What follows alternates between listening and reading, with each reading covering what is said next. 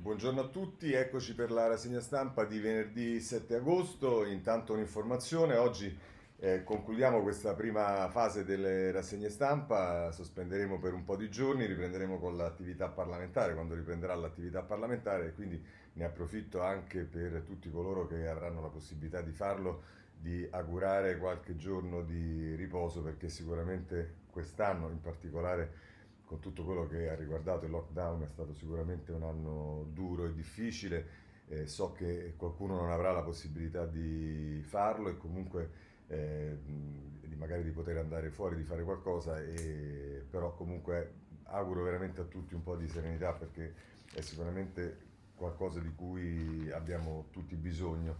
E, ehm, quello che diciamo è, è necessario augurare serenità perché a vedere i giornali di oggi diciamo, ci sono notizie che eh, insomma, da una parte no, non, non, non, debbono essere troppo allarmistiche, però sono sicuramente un po' preoccupanti perché il virus eh, non soltanto in Italia, ma nel mondo e in Europa in particolare sta rimettendo fuori la testa e quindi diciamo si apre tutto il dibattito sulle misure che ci sono da prendere, sui comportamenti che sono da tenere ma il dibattito è aperto anche sulle decisioni che sono state prese dal governo alla luce della, eh, diciamo, della desecretazione che è stata fatta dei eh, report del CTS nei mesi scorsi e che stanno suscitando un dibattito, una polemica, ma lo vedremo tra poco. Ma io direi di partire subito con il virus per capire che cosa sta accadendo. Innanzitutto eh, che cosa sta accadendo in Italia? E lo vediamo a pagina 11 della Repubblica.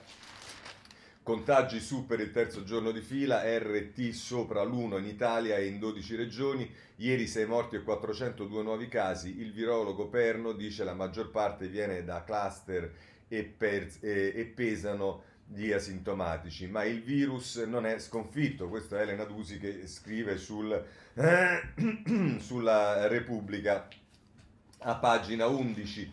Eh, a pagina, e questa è un po' la notizia che danno eh, tutti i giornali, qualcosa in più lo troviamo sulla stampa a pagina 3 che eh, riporta le parole del ministro della salute Speranza, dice ai giovani dico serve più attenzione, siete il principale veicolo di contagio. Eh, dice il ministro della salute, l'età media dei positivi è scesa a 40 anni, basta assembramenti, i ragazzi devono proteggere i loro genitori e i loro nonni la priorità è massimizzare le misure di precauzione. E dice peraltro che eh, appunto c'è Andrea Crisanti nel taglio basso intervistato da Chiara Baldi che dice ora tamponi per tutti gli stranieri e ragazzi dati messaggi sbagliati eh, il, il virologo ha controllato l'emergenza in Veneto de- dice i contagi cresceranno ancora è normale ma eviteremo un altro lockdown eh, e dice i dati di questi giorni non devono preoccuparci perché l'Italia non è mai arrivata ad avere zero contagi.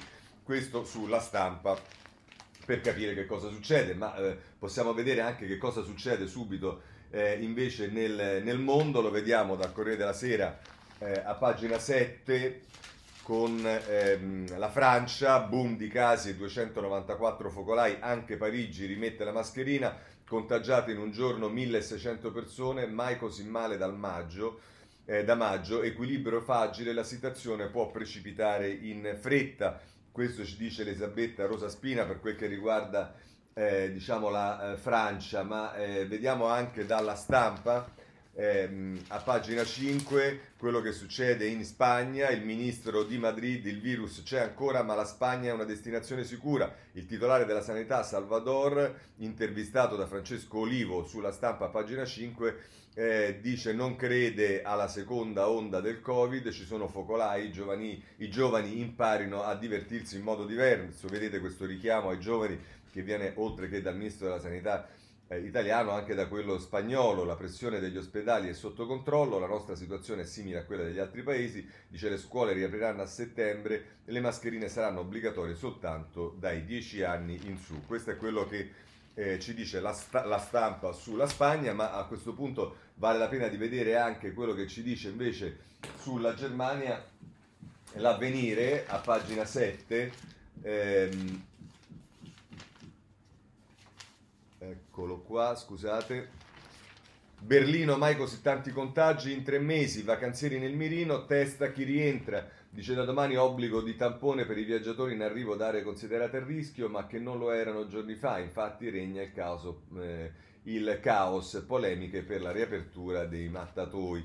Eh, e insomma, questo è quello che ci dice eh, l'avvenire. Insomma, eh, questo è per darvi un quadro che un quadro che sicuramente diciamo deve far tenere sotto controllo la situazione all'Italia, ma vediamo che è un quadro che eh, riguarda un po' tutto il mondo e ovviamente non parliamo, eh, abbiamo adesso visto l'Europa, ma non parliamo dell'America, America Latina, dove sappiamo che le cose sono eh, molto complicate. E allora quali sono le misure? Allora qui lo vediamo sul Corriere della Sera, di nuovo a pagina 2 e innanzitutto c'è il tema dei trasporti ed è Monica Guerzoni che scrive a pagina del Corriere della Sera, regioni all'attacco sui limiti, treni e bus liberi o è il caos dai presidenti, un documento duro sul distanziamento, l'accusa è così, l'istruzione non riparte, Speranza dice non dividiamoci e il governatore Ligure Toti che eh, è intervistato da Cesare Zapperi dice mai vista una gestione peggiore, ma allora poi lo vedremo in particolare eh, per quanto riguarda la scuola,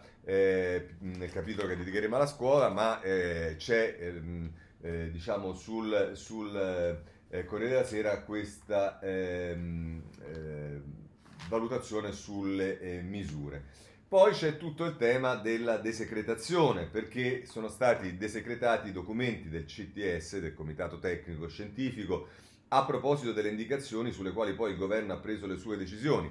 E qui diciamo c'è un'escalation con giornali anche non necessariamente ostili al governo che però prendono posizioni molto dure eh, su quello che emerge, perché che cosa emerge? Lo vediamo per esempio dalla pagina 10 di Repubblica, gli esperti al governo, virgolette, chiudiamo per zone e poi arrivò il lockdown che però fu il lockdown nazionale e dice Alessandra Zeniti, il 7 marzo Conte sposò la linea dei tecnici, due giorni dopo ci ripensò, resi noti verbali di cinque riunioni, ma non di quelle su Alzana e Membro. Questo è, Membro. Questo è l'altro tema.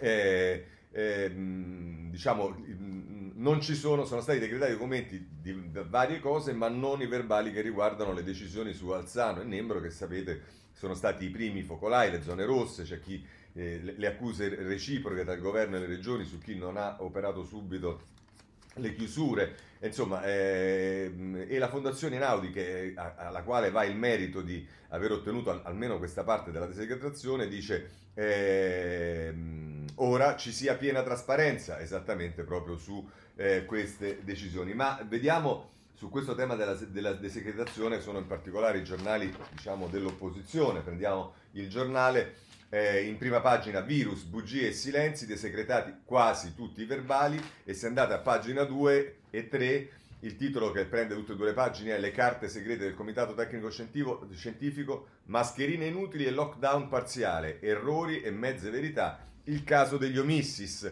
È Francesca Angeli che scrive, pubblicate 200 pagine di verbali, mancano tra gli altri tutti i documenti su Alzano e Nembro. La chiusura a macchia di leopardo consigliata è diventata totale, causando la fuga dal nord.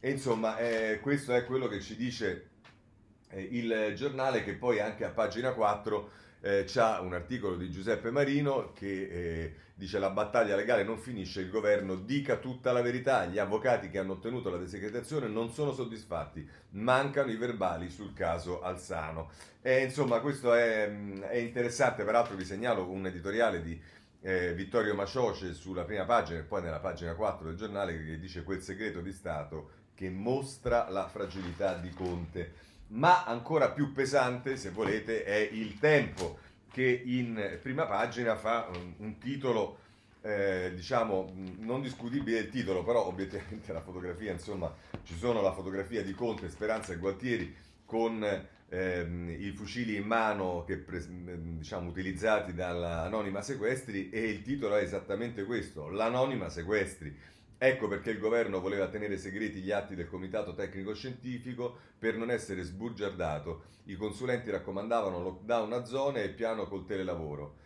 Loro hanno chiuso in casa tutta Italia ed è Francesco Storace che fa l'editoriale e che poi prosegue dopo le pagine dedicate all'acquisto della Roma che eh, diciamo in particolare i due giornali romani, il Messaggero e il Tempo, eh, dedicano ehm, all'acquisto parecchie pagine, comunque le pagine vicine alle, alla prima, e, ehm, e, invece però Storace, l'articolo dell'editoriale di Storace poi segue a pagina 5 quelli dell'anonima sequestri, il governo voleva tenere segreti gli atti del comitato tecnico scientifico per non essere sbugiardato. I consulenti di Palazzo Chigi raccom- raccomandavano lockdown a zone e piano con telelavoro, loro hanno chiuso tutti, eh, hanno chiuso ehm, in casa tutta Italia. Eh, insomma, questo è il panorama, ma voi dite, vabbè, questi sono i giornali, diciamo, del, della destra e oggi paradossalmente il titolo più pesante ce l'ha il Messaggero, che non è un giornale così schierato contro il governo e che però la mette giù dura, il titolo di, ap- di apertura è Lockdown, le verità nascoste e poi se andiamo nelle pagine a seguire, eh, a pagina 2 c'è eh, Mauro eh, Evangelisti eh, con questo titolo sul, sul, messaggero Misure diverse per le regioni, ma Conte decise di chiudere tutto. Gli scienziati avevano consigliato una stretta più decisa per Lombardia, Veneto ed Emilia Romagna. La linea del governo fu quella di bloccare il paese intero, penalizzando così le aree del centro-sud. E ehm, eh, sempre Marco Evangelisti poi dice quell'allarme ignorato lanciato dal CTS, così il virus ha avuto più tempo per colpire. Il febbra- 28 febbraio gli esperti avevano detto di intervenire al nord, ma il governo ha annunciato il lockdown l'11 marzo. E poi però ci sono anche le conseguenze di questa decisione presa dal governo di bloccare tutto anziché per zone e il messaggero eh, a pagina 3 e la mette anche qui dura, bloccando solo il nord, salvi 100 miliardi di PIL, cioè si accusa il governo che per bloccare tutto e non soltanto quello che suggeriva CTS sono stati eh, sperperati 100 miliardi eh, di PIL. I conti sui danni del lockdown generale, i ristoratori dice sotto il Po bruciati 12 miliardi, la Svimez, metà del fatturato andato in fumo, è concentrato al centro-sud.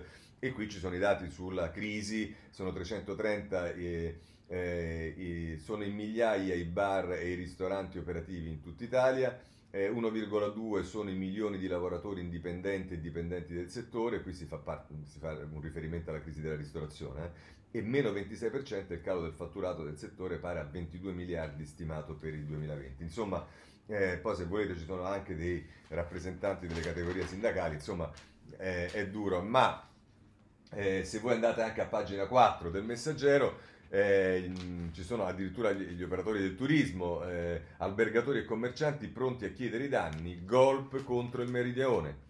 Eh, le associazioni di categoria del sud potrebbero rivolgersi ai giudici civili, Confcommercio Palermo dice adottate misure senza logica e proporzionalità. Ehm, e, e, insomma questo è... è ehm, e, e, poi c'è Mirabelli, nel, Cesare Mirabelli, ex presidente della Corte Costituzionale, che nel taglio basso viene eh, intervistato eh, da eh, Valentina Errante dice adesso i governatori possono pretendere più fondi europei. Insomma, questo è il quadro che vedete ehm, alza critiche pesanti eh, su quello che è emerso dalla decretazione anche da parte di giornali che non sono sicuramente precon- in maniera preconcetta ostili al governo come il messaggero. Ma se questo non bastasse, eh, vediamo il primo editoriale di oggi, che è quello di Carlo Nordio, che si occupa proprio di questo, le chiusure che il governo deve spiegare in Parlamento e scrive tra l'altro Nordio, le circostanze da chiarire sono essenzialmente due. Primo, perché il governo abbia atteso dieci giorni dopo il warning del CTS del 28 febbraio per adottare i provvedimenti sollecitati.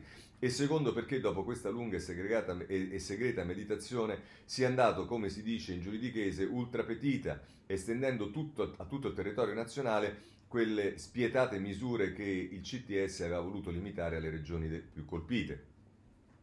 L'ipotesi più maligna è che all'inizio, consapevole delle conseguenze economiche di un lockdown della Lombardia, il governo sia stato condizionato dalle pressioni esercitate dai settori produttivi locali e che successivamente abbia adottato una sorta di par condicio generale chiudendoli tutti per non danneggiare solo alcuni. L'ipotesi meno grave, che, entrano, eh, che è entrato nel panico per la diffusione del contagio, sia ricorso a quei provvedimenti capestro senza badare alle differenze di pericolo che pure erano state evidenziate dallo stesso CTS Insomma, che abbia chiuso tutto in fretta per non assumersi la responsabilità di valutare la situazione caso per caso. Nella prima ipotesi avrebbe peccato di acquiescenza codarda o di colpevole connivenza, nella seconda quantomeno di avventatezza superficiale, il tutto aggravato dal fatto che l'intero percorso seguito è rimasto fino ad oggi segreto. Chi ne è uscito più malconcio è stato ovviamente l'intero mezzogiorno. Noi non sappiamo se, mantenendo aperte le attività, le regioni del sud avrebbero subito il supplizio di quelle del nord, ma sappiamo che hanno subito un danno immenso, materiale, sociale e di immagine a seguito di una decisione che lo stesso CTS, che non può essere certo accusato di incauto lassismo, non aveva richiesto e nemmeno consigliato. Una decisione che avrebbe potuto essere sostituita da semplice obbligo di tutte le misure cautelative che si sono poi rilevate efficaci anche senza la paralisi delle attività è infatti opportuno ricordare che alla data dell'8 marzo la gran parte dei contagi che avrebbero provocato la devastazione del nord era già avvenuta era in, o era in atto, che il meridione era complessivamente quasi immune dal flagello e che le misure per impedire la diffusione erano ormai da, di comune conoscenza, sì da poter adottare senza compromettere l'economia locale. Tutto questo, ripetiamo, non costituisce di per sé un atto d'accusa del governo, Mazza, eh, scusate una mia considerazione, ma costituisce un doveroso motivo di discussione e di approfondimento per comprendere le ragioni tanto su, di tanto segreto sulle misure proposte, di tanto ritardo nell'adottarle, dove servivano subito, e di tanta fretta nell'estenderle, anche dove potevano essere sostituite da altre meno gravose. È una, rispe- una risposta che può essere data solo in Parlamento, a tutto il Paese e soprattutto alle regioni del sud che ne hanno subito le conseguenze più significative. Questo è Nordio e con questo possiamo diciamo, chiudere eh, il eh, capitolo eh, che riguarda eh, la desecretazione. C'è un ultimo capitolo che eh, riguarda il virus e lo, lo, prendiamo dal Corriere della Sera, pagina 5, perché il Corriere della Sera si spinge a fare dei possibili scenari a quello che potrebbe accadere. Dice tre scenari, che cosa si farà nella fase 3 Dice il primo scenario sono focolai limitati e ci sarà la trasmissione eh, localizzata, dice il primo scenario ipotizzato dagli esperti riguarda la trasmissione localizzata, vuol dire che la situazione è simile a quella attuale con un'incidenza di casi ancora sotto controllo, ma con alcuni focolai che fanno aumentare l'indice RT che misura la trasmissibilità del virus e dunque bisogna misurare la reazione soprattutto per quanto riguarda la tracciabilità dei contatti positivi.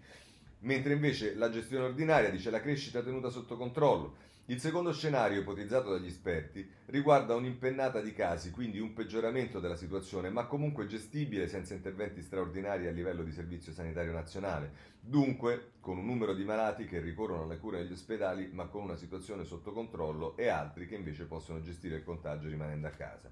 Il terzo scenario è numeri altissimi e tanti ricoveri, e cioè la seconda ondata, e dice il terzo scenario preso in considerazione riguarda una possibile seconda ondata e dunque un numero altissimo di nuovi casi e soprattutto tanti malati che arrivano in ospedale in condizioni gravi e, necess- e necessitano di cure particolari o ricoveri in terapia intensiva. In questo caso sarà il monitoraggio costante a garantire la risposta delle strutture sanitarie. Ecco, insomma, questi sono gli scenari e con questo possiamo chiudere la partita che riguarda il virus, avete visto l'abbiamo declinata in diversi modi, ma certamente sarà eh, un tema che nei prossimi giorni terrà banco sui giornali anche ovviamente in rapporto a quello che succederà nella trasmissione del virus, gli indici eccetera eccetera. Ma eh, questa sarà anche la settimana nel quale verranno presi altri provvedimenti che comunque eh, è il decreto agosto che cercano di porre riparo ai eh, diciamo, danni creati dal coronavirus soprattutto sull'economia e allora vi segnalo eh, intanto avete sentito molta attenzione per, sul sud eh, da parte del messaggero e allora la Repubblica a pagina 6 eh, ci dice che spinta alle imprese del sud, tasse sul lavoro meno 30%, accordo sui licenziamenti dice il taglio ai contributi per 3,5 milioni di dipendenti varrà per 10 anni, è un'intesa che c'è stata nel governo e si, farà, e si fa riferimento all'iniziativa del eh, ministro Provenzano, della quale eh, si parla anche sul messaggero. A pagina 7 eh, che la mette così, abbiamo visto appunto l'attenzione del messaggero, Sud, ok al fisco di vantaggio, accordo sui licenziamenti, un miliardo per la decontribuzione del 30%, lo sconto per tutti i lavoratori da ottobre.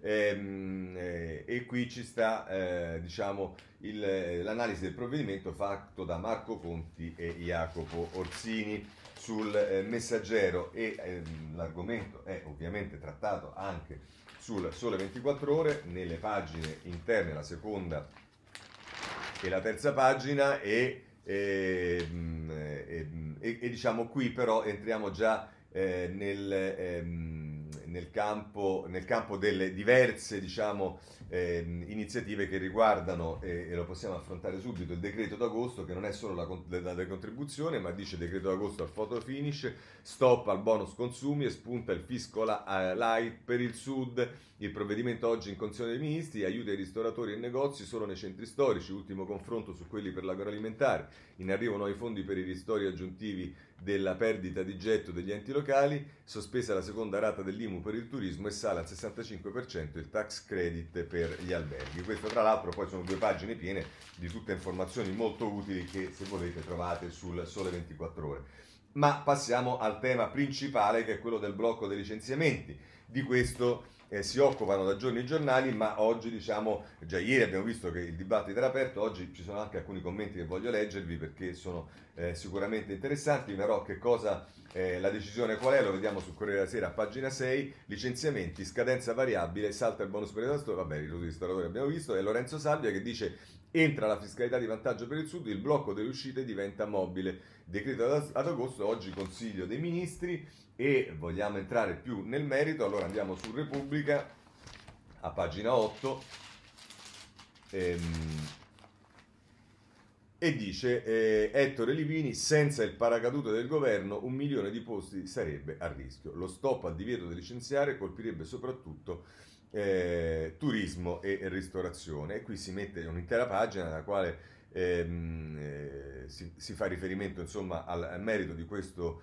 eh, provvedimento, cioè della, ehm, ehm, dello stop ai eh, licenziamenti deciso dal governo non fino a dicembre come voleva ehm, eh, il sindacato, ma eh, fino a settembre. Ma a proposito di questo, vediamo allora dei commenti. Io comincerei proprio da Repubblica, dove a scrivere Emma Corda, sulla pagina 26, ehm, lavoro la tregua fragile. E dice tra l'altro eh, Francesco Manacorda, come ogni compromesso, eh, si fa riferimento al fatto appunto che la CGL, insomma i sindacati volevano andare fino a dicembre, invece è stato fatto eh, fino a eh, settembre. Eh, come ogni compromesso, eh, però, ehm, delle scelte fatte si può vedere anche la parte che manca, il bicchiere mezzo vuoto. Bloccare almeno fino a metà novembre, ma in molti casi probabilmente anche dopo quella data di licenziamenti. Ah, scusate, novembre, no, ho sbagliato io e, e, obbligare a farlo a tutte le imprese, non solo quelle che usufruiranno davvero della cassa integrazione per Covid-19, è in fondo un modo per buttare la palla in avanti. Ma in attesa di che cosa?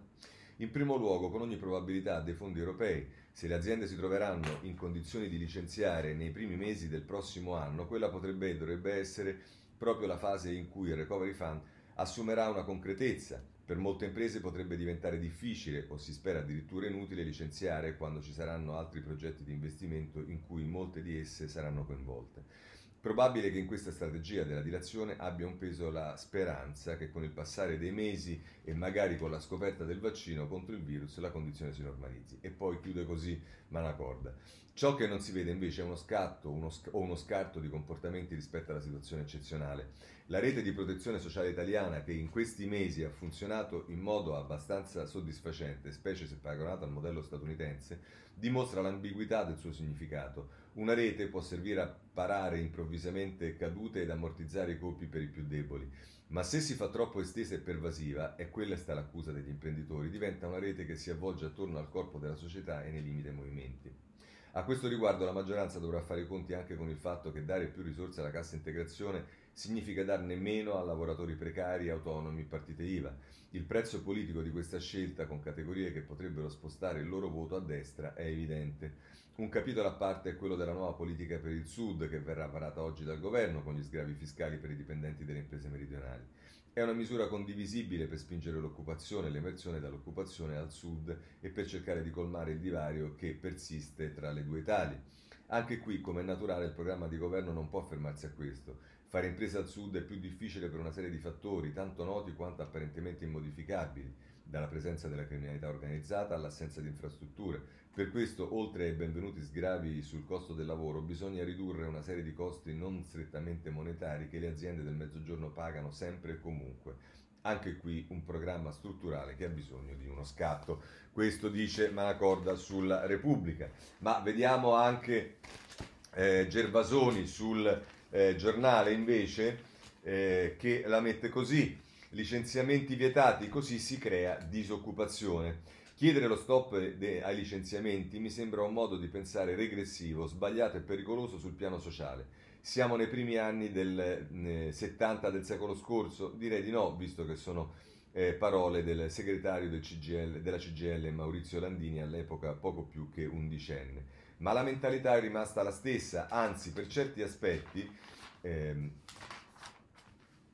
continua Gervasoni, eh, più regressiva, visto che il leader allora era Luciano Lama, capace di combattere la tesi del salario variabile indipendente. Non pago Landini ha minacciato lo sciopero generale, ed è un suo diritto, ma ha evocato scenari di scontro sociale, quindi di violenza, le parole hanno un senso, se il governo non avesse prorogato il blocco dei licenziamenti fino a fine dicembre. E Conte e Gualtieri hanno risposto con una proposta che sembra un compromesso al ribasso e che in ogni caso prolunga di 18 settimane il blocco. Non serve essere laureati in economia per sapere che in tal modo i disoccupati, i disoccupati, aumenteranno, oltre a coloro che comunque non saranno assunti, si aggiungeranno quelli causati dal fallimento di molte aziende se il governo intraprendesse questa folle decisione. Come al solito i sindacati, e quello rosso in particolare, non tutelano solo l'interesse dei loro iscritti. Più che sindacati eh, sono ormai corporazioni, ma il blocco dei licenziamenti è un obbrobrio soprattutto sul piano etico-politico, in primis per l'immagine dell'imprenditore che Landini dell'imprenditore che Landini e una parte del governo sembrano possedere, un pesce cane che attende solo di cacciare i lavoratori assunti e formati con grande sforzo e investimento. Nessuno che abbia una minima conoscenza degli imprenditori veri e che non sia infiammato da ideologie collettivistiche e diciamolo comuniste condividerebbe una tale visione. Eh, dice qui non siamo neanche più negli anni 70 scorso, del secolo scorso, ma in quelli di due secoli fa, in secondo luogo c'è una questione di legittimità. È autorizzato lo Stato ad imporre una misura draconiana a soggetti liberi quali le imprese? Un sistema collettivistico, e in Venezuela sì, nel nostro, eh, nel nostro il governo non può arrogarsi questo tipo di, prote- di potestà. Tecnicamente si può farlo. Eh, basta un decreto, ma poi, così facendo, romperebbe violentemente il patto secondo il quale riconosciamo la legittimità, la legittimità di un governo solo se questo rispetta le nostre libertà e bloccare il licenziamento è un pugno in volto alla libertà. Il blocco poteva infatti avere senso, ma è da vedere nei momenti più duri dell'emergenza. Oggi non ne ha alcuno, e meno non, a meno di non pensare secondo il criterio dell'emergenza preventiva e del tirare a campare che ha ispirato l'ennesimo accordo confuso. Così, eh, come vedete, Gervasoni che eh, ha un giudizio molto duro su questo, eh, ma eh, c'è anche un'interessante presa di posizione eh, di eh, Bentivogli sul foglio eh, che ehm, la mette così in prima pagina e poi prosegue a pagina 4, lo sintetizziamo evidentemente, senza scomodare rilievi di costituzionalità, ha ragione Nannicini, si rinvia solo il problema, ha ragione anche Tito Boeri, è uno scempio consentire di licenziare eh, alle aziende che utilizzano gratuitamente la cassa integrazione. A volte però qualche mese in più per trovare lavoro aiuta.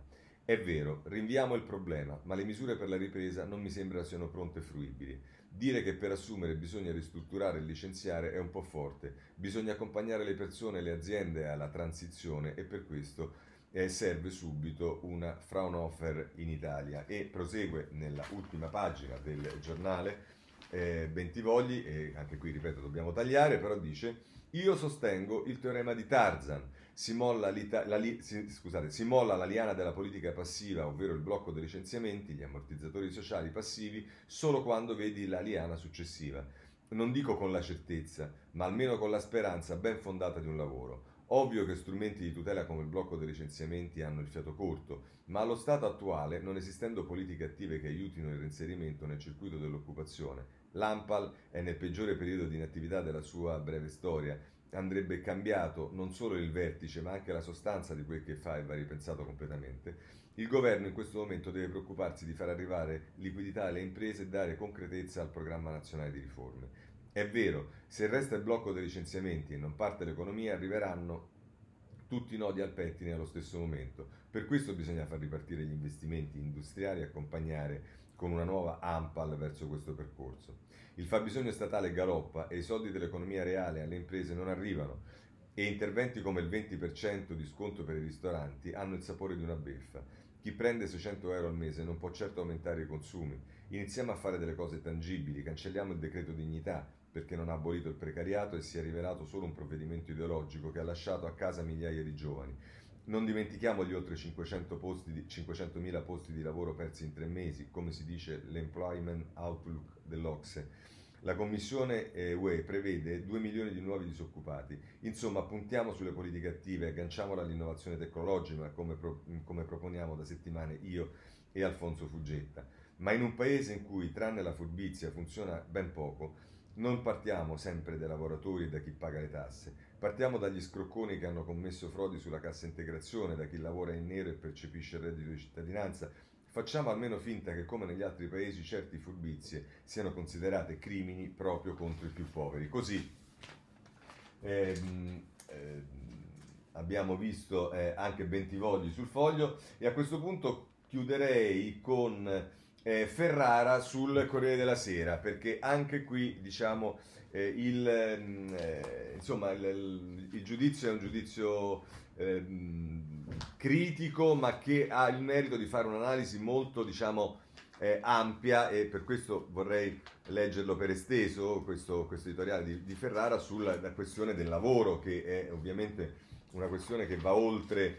Ehm, eh, il blocco dei licenziamenti. Eh, scrive Ferrara, dopo aver incassato dal Parlamento il via libera a 25 miliardi di deficit aggiuntivo, il governo si appresta a varare un nuovo decreto il cui piatto forte saranno le misure sul lavoro. Verranno infatti proposti eh, verranno infatti prorogati praticamente tutti gli ammortizzatori sociali vigenti. L'esigenza di sostenere il reddito dei lavoratori, alleviando gli oneri delle imprese, è comprensibile. La recensione non è certo finita, ma puntare tutto su sussidi è miope. Per quanto doloroso, occorre prendere atto che la crisi provocata dalla pandemia non ci consentirà di tornare come prima. La ripartenza sarà selettiva, non tutte le attività saranno in grado di riprendersi, la struttura produttiva italiana, come quella degli altri paesi, dovrà attraversare un lungo periodo di ristrutturazione. Gli ammortizzatori sociali andrebbero perciò usati per accompagnare il cambiamento, non per congelare lo status quo.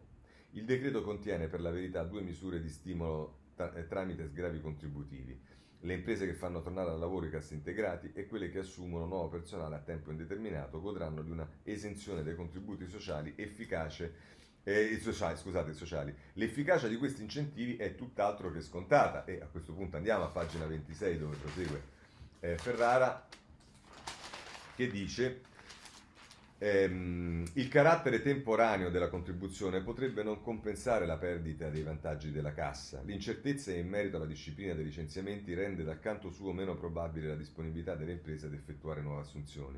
Il governo ha fortunatamente rinunciato alla proroga generalizzata del blocco dei licenziamenti fino al 31 dicembre, fortemente voluta dai sindacati e da alcuni ministri.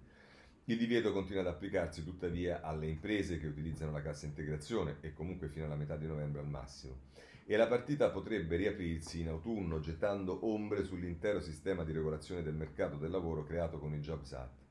Teniamo presente che in Europa nessun paese, tranne la Slovacchia per un breve periodo, ha introdotto il divieto di licenziare. Questa non è peraltro l'unica eccezione italiana, ce n'è un'altra, forse più seria, l'incapacità della nostra economia di creare lavoro. L'Italia è entrata nell'emergenza Covid avendo già tassi di partecipazione lavorativa particolarmente bassi Oltre a molti disoccupati, cassintegrati, il nostro paese ha sempre avuto un numero molto elevato di persone inattive, seppure disponibili al lavoro. In media più di 3 milioni nell'ultimo decennio. In Francia sono 750.000, in Germania 470.000, in tutta la Unione Europea 8,5 milioni. Come a dire che i lavoratori potenziali, scoraggiati costretti alla inattività per mancanza di alternative italiani, rappresentano quasi la metà del totale europeo. Non illudiamoci che il problema si risolva da solo, la ripresa delle esportazioni e dei consumi interni potrà certo aiutare, ma il deficit occupazionale italiano è cronico e si concentra da sempre in alcuni settori nei quali, cui, nei quali operano evidentemente colli di bottiglia ma rimossi. Se prendiamo come punto di riferimento la Francia, tanto per dare degli ordini di grandezza, la situazione è questa. Da noi mancano quasi 1,9 milioni di occupati nei servizi pubblici, nell'istruzione, nella sanità e nell'assistenza sociale, settore pubblico ma anche privato e non profit. 250.000 occupati nei servizi finanziari ed assicurativi, 250.000 nel settore dell'informazione e della comunicazione, 225.000 nelle attività professionali, tecniche e scientifiche. Insomma, nel paese dell'arte e della cultura rispetto alla Francia abbiamo poi quasi 100.000 occupati in meno, un'assurdità. Nell'immaginario collettivo i posti di lavoro sono principalmente associati alle assunzioni da parte dell'industria è una percezione falsa, la manifattura italiana offre molto più lavoro di, quello, di quella francese, anche agli stessi giovani. L'atrofia riguarda il terziario. Senza un'azione mirata sui colli di bottiglia che riguardano questo settore, il tasso di occupazione italiano continuerà a restare il più basso d'Europa. Teniamo presente che la crescita bassa o nulla su cui tanto si discute non è solo una questione di produttività, ma anche di produttori.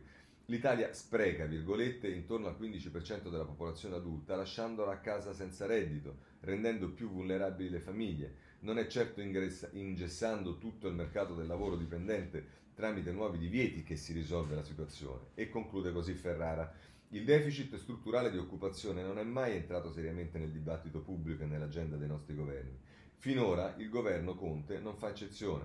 Anzi, sembra orientato a confermare quella strategia che ha largamente contribuito al declino economico e sociale italiano, difendere ad oltranza il lavoro che c'è, anche quando diventa improduttivo, invece di promuovere quello che non c'è, ma che con incentivi mirati e nuove regole potrebbe invece essere creato. E questo è, eh, mi pare, una, l'articolo più diciamo, ampio e che prende dalle, dalle, tutte le angolature più diverse la questione del tema lavoro. Bene, chiudiamo questo argomento, passiamo a un altro tema che è quello del eh, referendum qui vi voglio segnalare due questioni. Eh, un'intervista al, preside- al governatore dell'Emilia Romagna, Bonaccini, che già si era espresso sulla materia e che viene intervistato da Repubblica, da Annalisa Cuzzocrea e il titolo è Nei 5 Stelle vince l'ala filo aziende, ma c'è ancora battaglia sul bonus per i consumi. Voi dite eh, che c'entra niente, ho semplicemente sbagliato la pagina eh, che non è ehm, perché ho preso Repubblica invece di prendere quello della Sera e quindi ehm, semplicemente ho letto un titolo di una eh, cosa che non c'entrava eh, assolutamente eh, nulla. E invece è a pagina 13 del Corriere della Sera Bonaccini, il titolo è Io che i populisti li ho battuti dico sì al taglio dei parlamentari eh, il PD Bonaccini, ma la politica non discuta di regole mentre le aziende chiudono. Anche questo diciamo abbastanza singolare, visto che è il primo che mentre stanno chiudendo le aziende eh, parla di questo, però invece il tema del referendum, visto che si vota il 21 settembre, ehm, è, è, reale e a proposito di questo vedremo poi un bel editoriale di Manconi sull'informazione. Ma vediamo la domanda che Maria Teresa Meli fa a Bonaccini. Eh, lei ha detto che voterà sì al referendum sul taglio dei parlamentari. Che fa? Insegue il populismo grillino? E dice Bonaccini, in realtà la riduzione del numero dei parlamentari è nel programma del centro-sinistra da quasi 30 anni e io non ho cambiato idea. Avrei preferito accompagnare a questa riforma quella del bicameralismo differenziato, così come reputo necessaria una legge elettorale conseguente, ma resto favorevole ad avere un Parlamento meno pletorico e più in linea con le altre democrazie europee e più inciso e per inciso più che inseguirli io i populisti li ho battuti alle elezioni. E vabbè, qui adesso diciamo eh, Bonaccini fa un po' il eh, ermacio, ma insomma adesso diciamo pure che li ha battuti dopo che per eh, diciamo un paio di mesi si è fatta sotto, come era del tutto evidente, come era anche comprensibile perché le cose stavano andando in un certo modo. È vero che li ha battuti, ma adesso non è che...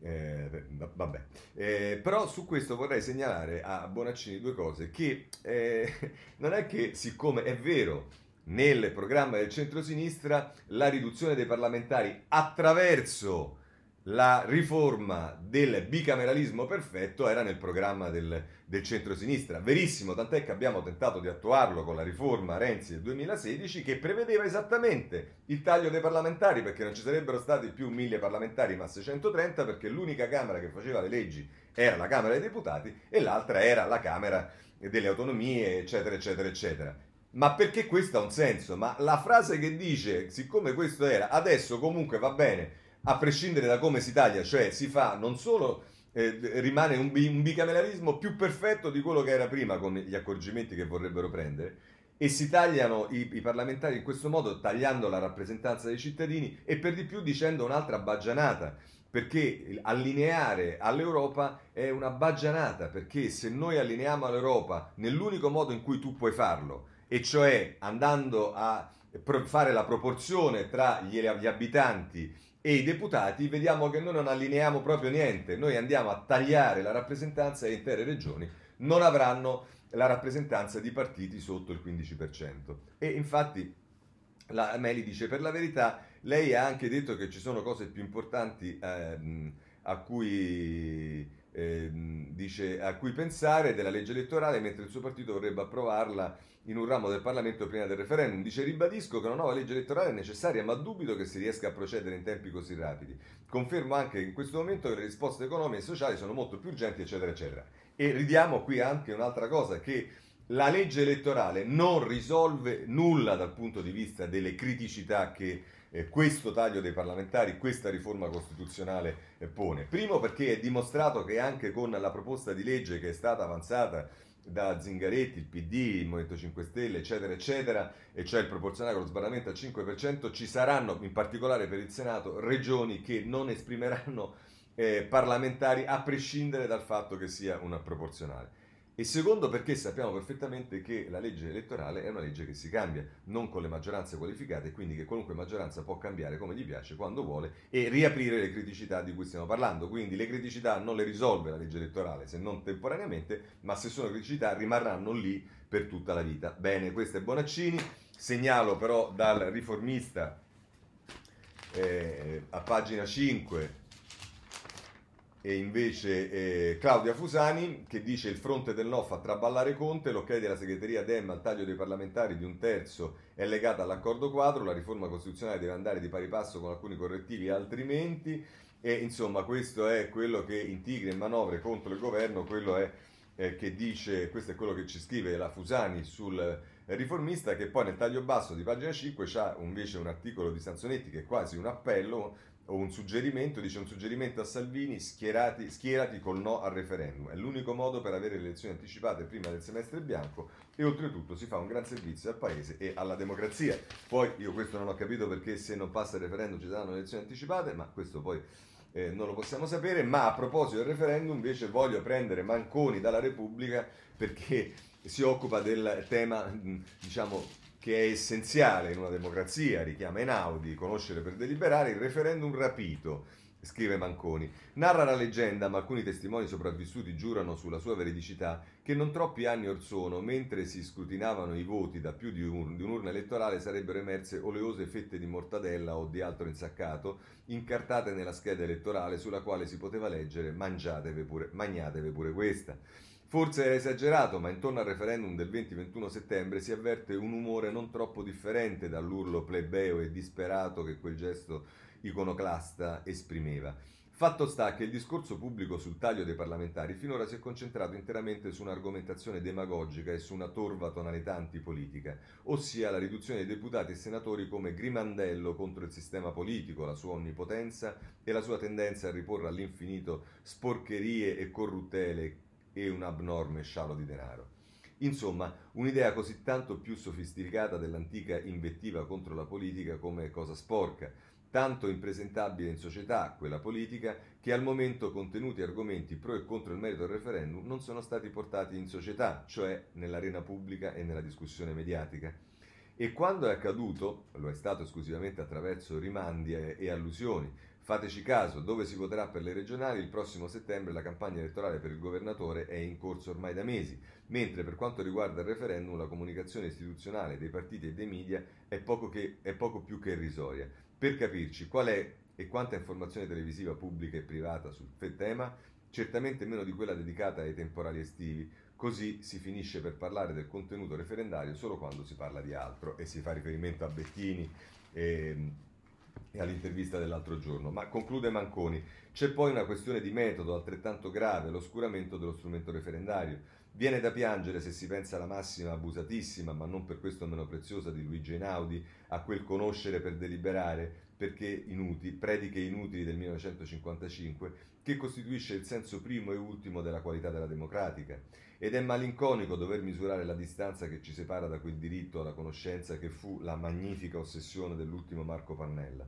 Il referendum, abrogativo o confermativo che sia, costituisce uno dei pochi istituti di partecipazione diretta dei cittadini alla vita pubblica. Non a caso in, sede di costituente fu il grande giurista Costantino Mortati a presentare senza successo una pluralità di ipotesi di referendum. Lo si può contra- con- contrastare quell'istituto combattendone la possibilità di applicazione e di ulteriore estensione oppure rendendolo più restrittivi rendendo più restrittivi i requisiti per la sua convocazione, ma arrivare a rimuoverlo, sottraendolo ai cittadini e precipitandolo nel silenzio, non è solo un grave errore, è un atto di codardia politica. Così eh, Manconi eh, sul ehm, referendum e possiamo chiudere anche questo capitolo. Passiamo ad altre questioni politiche, Corriere della Sera, pagina 12. Eh, ci sono le regionali e Salvini è in Toscana, ce lo dice Marco Cremonini, eh, in Tos- Salvini in, Toscani si gioca, in Toscana si gioca quasi tutto con Meloni, sarà sfida a distanza. Oggi il leader inizia la campagna elettorale, questo per quanto riguarda eh, le regionali, ma mh, mm, parliamo di Salvini, allora vediamo che ancora c'è attenzione sui giornali. La Repubblica eh, a pagina 15, eh, scendiamo, eh, scusate,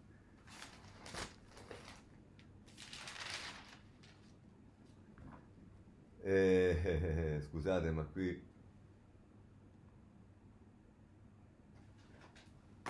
Eccolo qui, a pagina 15, la prima ribellione dei nordisti, dateci il simbolo della vecchia Lega, è Carmelo Lopapa che scrive, quello salviniano è un altro partito, due ex deputati chiedono di usare il logo con Alberto da Giussano per le amministrative. E poi concetto vecchio nel taglio basso dice voglio pieni poteri, la scommessa perduta dell'ex capitano, un anno fa la rottura con Conte 5 Stelle tra bagni di folla e Moito, poi il declino. Ehm, questo sul, eh, sulla Repubblica a pagina ehm, 15. Ehm, poi Invece se volete andiamo sulla stampa, pagina 6. Vediamo subito. Eh, Fontana, il cognato e la fiduciaria milanese, la procura indaga sugli incroci finanziari, questo è un altro tema che crea problemi alla Lega, della Lega ci stiamo occupando, ha lo stesso indirizzo la sede della società che controlla l'azienda di Dini e il conto del governatore da cui partì il bonifico, il giallo di un nuovo contratto di fornitura alla Lombardia da parte della Dama SPA nonostante il conflitto di interessi. Ed è Paolo Colonnello che ci informa da questo e poi c'è ehm, in appoggio a Federica si fa per dire, eh, scusate, a, Fontana si fa per dire, l'altro governatore, quello del Friuli, in questo caso eh, eletto dopo, tutti sbagliamo, ma è assurdo gettare la croce su Attilio, dice il governatore del Friuli Venezia Giulia, dice non ha preso soldi, semmai li ha dati, l'eredità non è una colpa. Mm. Insomma, da quello che sta emergendo mi pare che il problema fondamentale siano anche le tante bugie che Fontana ha detto, ma avete visto quello che dice Repubblica di Salvini, che c'è la rivolta e compagnia bella, se volete il contraltare di questo è libero eh, due su tre scelgono la Lega solo per Salvini. Matteo ha moltiplicato i consensi di 8-9 volte, il leader è lui, chi parla di scissioni e processi al capo non è credibile. Ed è il eh, Piero, Senaldi che, Pietro Senaldi che scrive sul, ehm, eh, sul Libero, mettendo anche un sondaggio sull'evoluzione del voto nazionale della Lega. Va bene, insomma, per chi fosse interessato può andare lì. Ma oggi abbiamo anche qualcosa sul Movimento 5 Stelle ed è a pagina 7 del Messaggero perché le cose si fanno un po' problematiche, sembrerebbe, soprattutto per eh, Casaleggio. Terremoto nei 5 Stelle un documento di tutti i big per rompere con Rousseau. In preparazione una mozione per rescindere i legami con Casaleggio, Grillo d'accordo sulla necessità di un cambio di passo, il nodo da sciogliere la guida collegiale del movimento con una segreteria coordinata da un leader. È quello che ci dice Emilio Pucci sul messaggero. Oggi abbiamo anche cose che riguardano Italia Viva ed in particolare eh, Mariana Boschi che sul Corriere della Sera, pagina 13, nel taglio basso, c'è tutto un articolo che diciamo, che, che delinea il profilo, il nuovo profilo che si sarebbe data a Maria Elena Boschi attraverso il fidanzato, ma attraverso anche un linguaggio meno eh, aggressivo, anche se lo stesso determinato, e che secondo il Corriere della Sera punta a ottenere un ministero, nella fattispecie il ministero, come dicono anche altri giornali,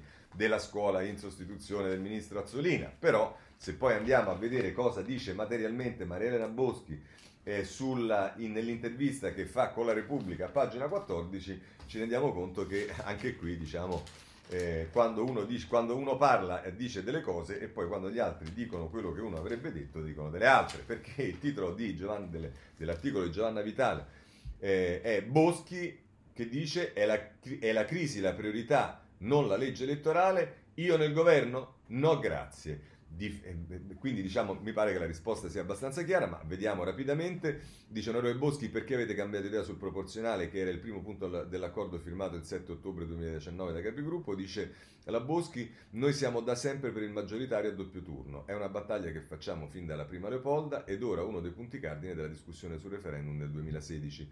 Dunque noi non abbiamo certo cambiato idea. Il, docu- il documento a cui lei si riferisce era una richiesta del PD per accettare di votare il taglio dei parlamentari. Oggi però la priorità dovrebbe essere la lotta alla disoccupazione, pensiamo ai posti di lavoro, non ai collegi. E dice la Vitale, Renzi tuttavia un paio di giorni fa sul Germanicum ha aperto, significa che il testo addirittura d'arrivo in commissione si può votare in aula prima del referendum, Zingaretti e Di Maio dicono che i tempi ci sono. E dice la Boschi, L'apertura di Renzi è un gesto di buona volontà da parte di Italia Viva. Noi vogliamo concentrarci sull'economia da rilanciare, non sulla legge elettorale. In commissione tuttavia non è stato adottato ancora il testo base e chi conosce i lavori parlamentari sa che questo rende difficile votare in aula prima del 20 settembre. Ancora vediamo se si è, si è accontentata la Vitale oppure eh, insiste. C'è chi dice che se avete mutato opinione è perché i sondaggi di Italia Viva sono deludenti e l'obiettivo è abbassare la soglia di sbarramento da 5 al 3%. È quel che volete? E dice la Boschi, esattamente il contrario, se pensassimo al nostro interesse sposeremo il proporzionale. Noi chiediamo il maggioritario, pur essendo un partito stimato ancora basso nei sondaggi, perché per noi prima viene l'interesse dell'Italia, poi l'interesse di Italia Viva. Ad ogni modo, continuare a fare politica pensando solo ai sondaggi è il segno del trionfo populista. Noi abbiamo 50 parlamentari e ci presentiamo alle elezioni in 6 regioni tra un mese. Scommetto che avremo un risultato decisamente migliore delle attuali rilevazioni. Ancora dice la Vitale, per dare comunque un segnale, il PD propone di approvare in prima lettura almeno il DDL costituzionale che riforma le circoscrizioni del Senato ed equipara l'età dell'elettorato attivo e passivo. Questo si può fare? E dice la Boschi, nel merito siamo d'accordo. Vorrei però segnalare che in Parlamento ci sono diversi decreti legge sulla crisi economica da approvare e che abbiamo chiesto, anche per agosto, un dibattito su come spendere i soldi che arriveranno dall'Europa sono tra quelli che chiedono di cambiare la Costituzione, ma oggi, insisto, la priorità è aiutare eh, chi non ce la fa. Segnalo che questi eh, decreti, queste leggi costituzionali che dovrebbero riparare ai guasti del eh, referendum in realtà peggiorano la situazione perché a questo punto avremo due Camere che in questo momento almeno si differenziano per l'elettorato attivo e passivo e proprio perché eletta una su base regionale. Eh, su scala regionale e l'altra no, e le avremo perfettamente identiche. Ma vabbè, andiamo avanti. Eh, dice Secondo, voi diversi, secondo diversi costituzionalisti, senza correttivi a partire da una legge proporzionale a tutela della rappresentanza politica e territoriale, il taglio dei parlamentari stravolgerebbe la Costituzione. Non la preoccupa?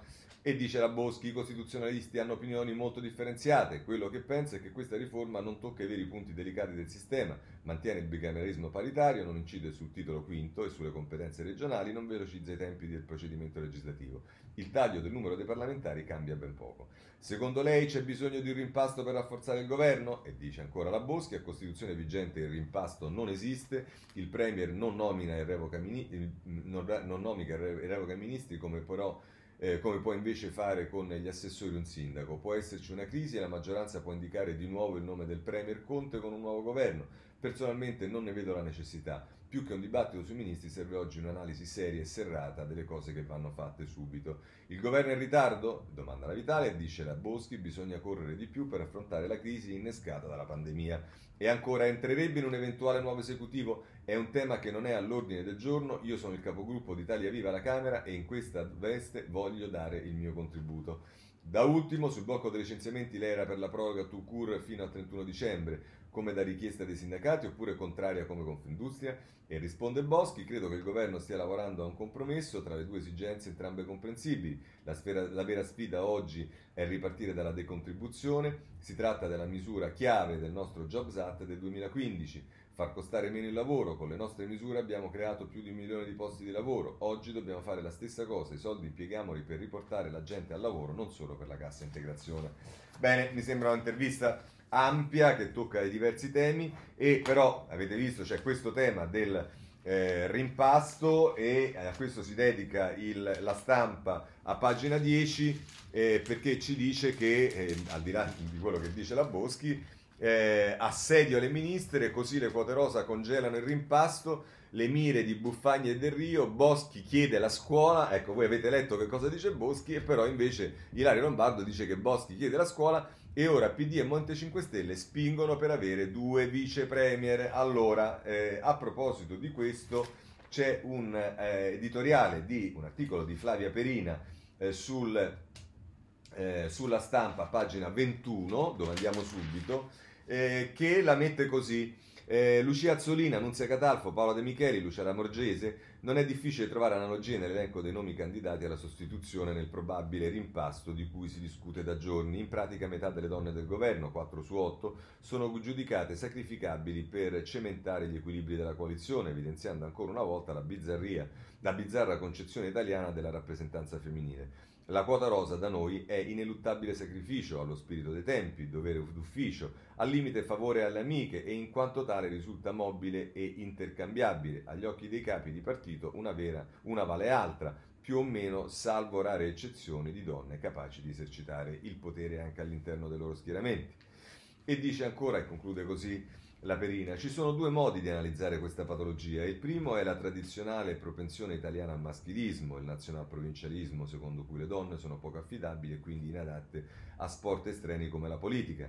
L'altro, forse più coerente coi tempi, è la paura. I nostri rappresentanti si confrontano sempre più spesso in Europa e nel mondo con donne enormemente più potenti di loro, spesso più brave, più abili, dotate di relazioni che un politico italiano neanche può sognare vanno a Bruxelles e devono baciare la pantofola di Ursula von der Leyen, in Germania fanno anticamera da Angela Merkel, per parlare con la BCE devono aspettare una telefonata di Christine Lagarde, ovvio che siano un tantino preoccupati per il loro futuro, i loro ruoli, la loro presunta immortalità di, immortalità di genere al comando delle cose. Gestire le signore in politica come un album di figurine dal quale scegliere di volta in volta quella da promuovere senza mai offrire la possibilità di una vera crescita, senza mai credere davvero alle loro potenzialità, è in fondo un modo per tutelarsi dall'inaudita prospettiva che anche in politica, come nelle professioni, nella scienza, nella magistratura, qualcuna decida di battere banco e farsi regina anziché docile seguace dei suoi capi. Succederà prima o poi, ma intanto meglio rimpastare e rimescolare, meglio allontanare il pericolo che incombe, svegliarsi una mattina e ritrovarsi comandati da una donna. Questo è eh, Fla, eh, Flavia Perina sulla stampa. Eh, so, ora delle segnalazioni e poi chiudiamo. Eh, Cossiga, il Corriere della Sera pubblica delle lettere, le lettere inedite del Presidente, Cossiga gli ex BR, mi sento in colpa, Giovanni Bianconi che dà notizia di queste lettere inedite che sono emerse di Cossiga. Per quanto riguarda le carceri, segnalo un editoriale eh, di Rita Bernardini sul riformista del, del Partito Radicale a pagina 6 eh, per invitare tutti i parlamentari ad andare a visitare le carceri, carceri blindate, visitatele voi che potete, la vita è ripresa ovunque tranne che nelle prigioni, colloqui limitati, pochissimi volontari, lavoro e studio azzerati e dal DAP una stretta anche sul Pannelliano Ferragosto in carcere. E allora mi unisco all'appello di Rita Bernardini con la quale io andrò a fare visita in un carcere il giorno di Ferragosto, però ci sono tanti colleghi, noi abbiamo un grande privilegio, oltre che un grande eh, responsabilità, quella di poter andare a visitare le carceri, eh, siamo autorizzati a farlo, non dobbiamo neanche chiedere permessi, eh, davvero mh, è importante, è importante anche a vedere che cosa è successo nelle carceri con questo lockdown. Passiamo ad altre segnalazioni per quanto riguarda eh, autostrade, voglio segnalarvi sulla prima pagina del Sole 24 Ore. Aspi, fumata nera tra Atlanti e Cassa Depositi e Prestiti, a voto due incontri di ieri, posizioni distanti sui criteri di valutazione della società. Poi se volete occupiamoci della scuola e lo vediamo con dei titoli sul giornale a pagina 6 eh, classi pollaio, dubbi dei presidi, il problema degli spazi resta, è Francesca Angeli che ne parla, il protocollo siglato sulla sicurezza non scioglie il nodo sul distanziamento e sulla tutela dei lavoratori fragili, ma come sapete della scuola si occupa sempre con meritoria attenzione anche eh, l'avvenire che a pagina 4 la mette così, si ritorna a scuola, ecco come, via libera al protocollo tra Ministero e sindacati per la riapertura di settembre, un momento storico, segnaletica, tempi e spazi contingentati, nuove figure di riferimento, ora sta ai presidi lavora, trovare la quadra, eh, questo è quello che scrive l'avvenire a pagina 4. Eh, segnalo eh, anche il Sole 24 ore, sempre a pagina 4 ehm, è, help desk e medico a scuola. Ecco le regole per il rientro. MIUR, sindacati, firmato il protocollo di sicurezza per la ripresa delle lezioni, meno alunni in classe, ingressi, uscite scaglionate e Azzolina dice dal MEF via libera l'assunzione di 84.808 docenti. E così abbiamo preso al suo 24 ore anche questa angolatura eh, dell'accordo. Lasciamo la scuola e passiamo ai migranti. Qui segnalo la Repubblica che dedica due pagine al tema. Eh, anzi, prima vi segnalo perché diciamo così non lasciamo sullo sfondo i, i, i titoli del, di due giornali che sono il giornale Libero, eh, perché così diciamo non lasciamo questo tema proprio, eh, solta- lasciamolo con Repubblica che è un po' meglio. Eh, giornale a pagina 13, il titolo è La Santa Alleanza delle ONG vara un'altra nave pro migranti. Sea Watch 4, pronta a salpare dalla Spagna, è costata 1,3 milioni e il sindaco Orlando è uno dei testimonial ma se volete un po' di rozzezza eh, su questo argomento basta che andate sul libero che pagina, in prima pagina eh, la mette così eh, i migranti hanno mangiato i miei quattro cani, denuncia a Lampedusa un'imprenditrice agricola, scappano, entrano nei nostri terreni, sporcano e uccidono gli animali. Eh, nelle, pagine, nelle pagine 2 e 3 il clima è questo, eh, insomma, eh, vabbè, se ne può anche fare a meno, dai, intanto la sappiamo qual è la posizione di questi giornali. Invece sulla Repubblica, eh, lo prendiamo, pagina eh, 12 e 13, eh, passaggio a nord-est, nei luoghi tragici della Grande Guerra, i migranti ragazzini che sognano l'Italia. C'era un orso nel bosco, non mi ha fatto paura. Dice, l'avevo sentito respirare, lui aveva sentito il nostro odore, purtroppo noi puzziamo molto, è stato un lungo, eh, lungo viaggio. Ed è Umair di 17 anni, e poi dice, e invece Abdullam, 17 anni, vorrei andare a Milano perché ci sono i grattacieli e poi uno zio che lavora in un eh, ristorante. Insomma, è un, eh, raccor- un, un racconto che arriva dal, dall'inviato in Slovenia, Brunella eh, Giovara, eh, da Kobarid in Slovenia. E poi se volete a pagina 13 c'è invece Giorgio Ruta e Alan Davis Schifo che si occupano della Tunisia, i tunisini in viaggio verso l'Europa, noi finti pescatori nascosti nelle stive. Questo per quanto riguarda eh, l'immigrazione. Segnalo una notizia che eh, eh diciamo è, è, è, molto legata ai cambiamenti climatici e ce la dà il, la, tutti i giornali, ma la prendiamo dalla stampa, pagina 12, una massa grande come il Duomo di Milano, il ghiacciaio, mina, il ghiacciaio minaccia l'estate di Courmayeur. Ore di ansia, eh, in Val Ferré evacuate 80 persone fra turisti e residenti, il geologo dice può verificarsi un crollo improvviso. Chiudiamo con Beirut e eh, rimaniamo sulla stampa, ma volete, se volete ci sono cose su tutti i giornali. Eh, tra l'altro eh, la stampa nelle pagine 8 e 9, ehm, intesa, eh, scusate, nelle pagine, no, il Corriere della Sera, scusate, nelle pagine 8 e 9, ehm,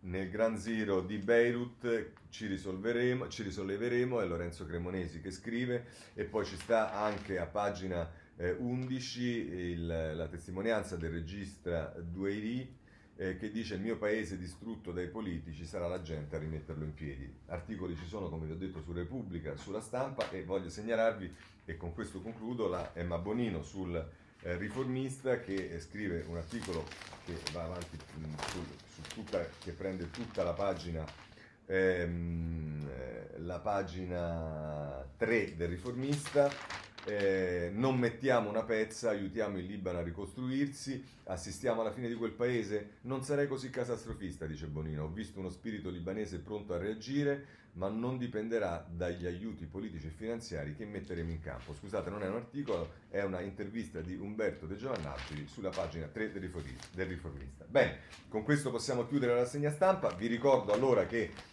eh, la rassegna stampa si interromperà in, eh, per qualche giorno, eh, riprenderemo con l'attività parlamentare e torno ad augurare a tutti voi ehm, buon riposo per chi non eh, riuscirà o non vorrà fare vacanze fuori e comunque invece eh, buone vacanze per chi le farà, noi un po' di riposo ce lo prenderemo e ci risentiamo alla ripresa dei lavori parlamentari. Grazie a tutti e buona giornata.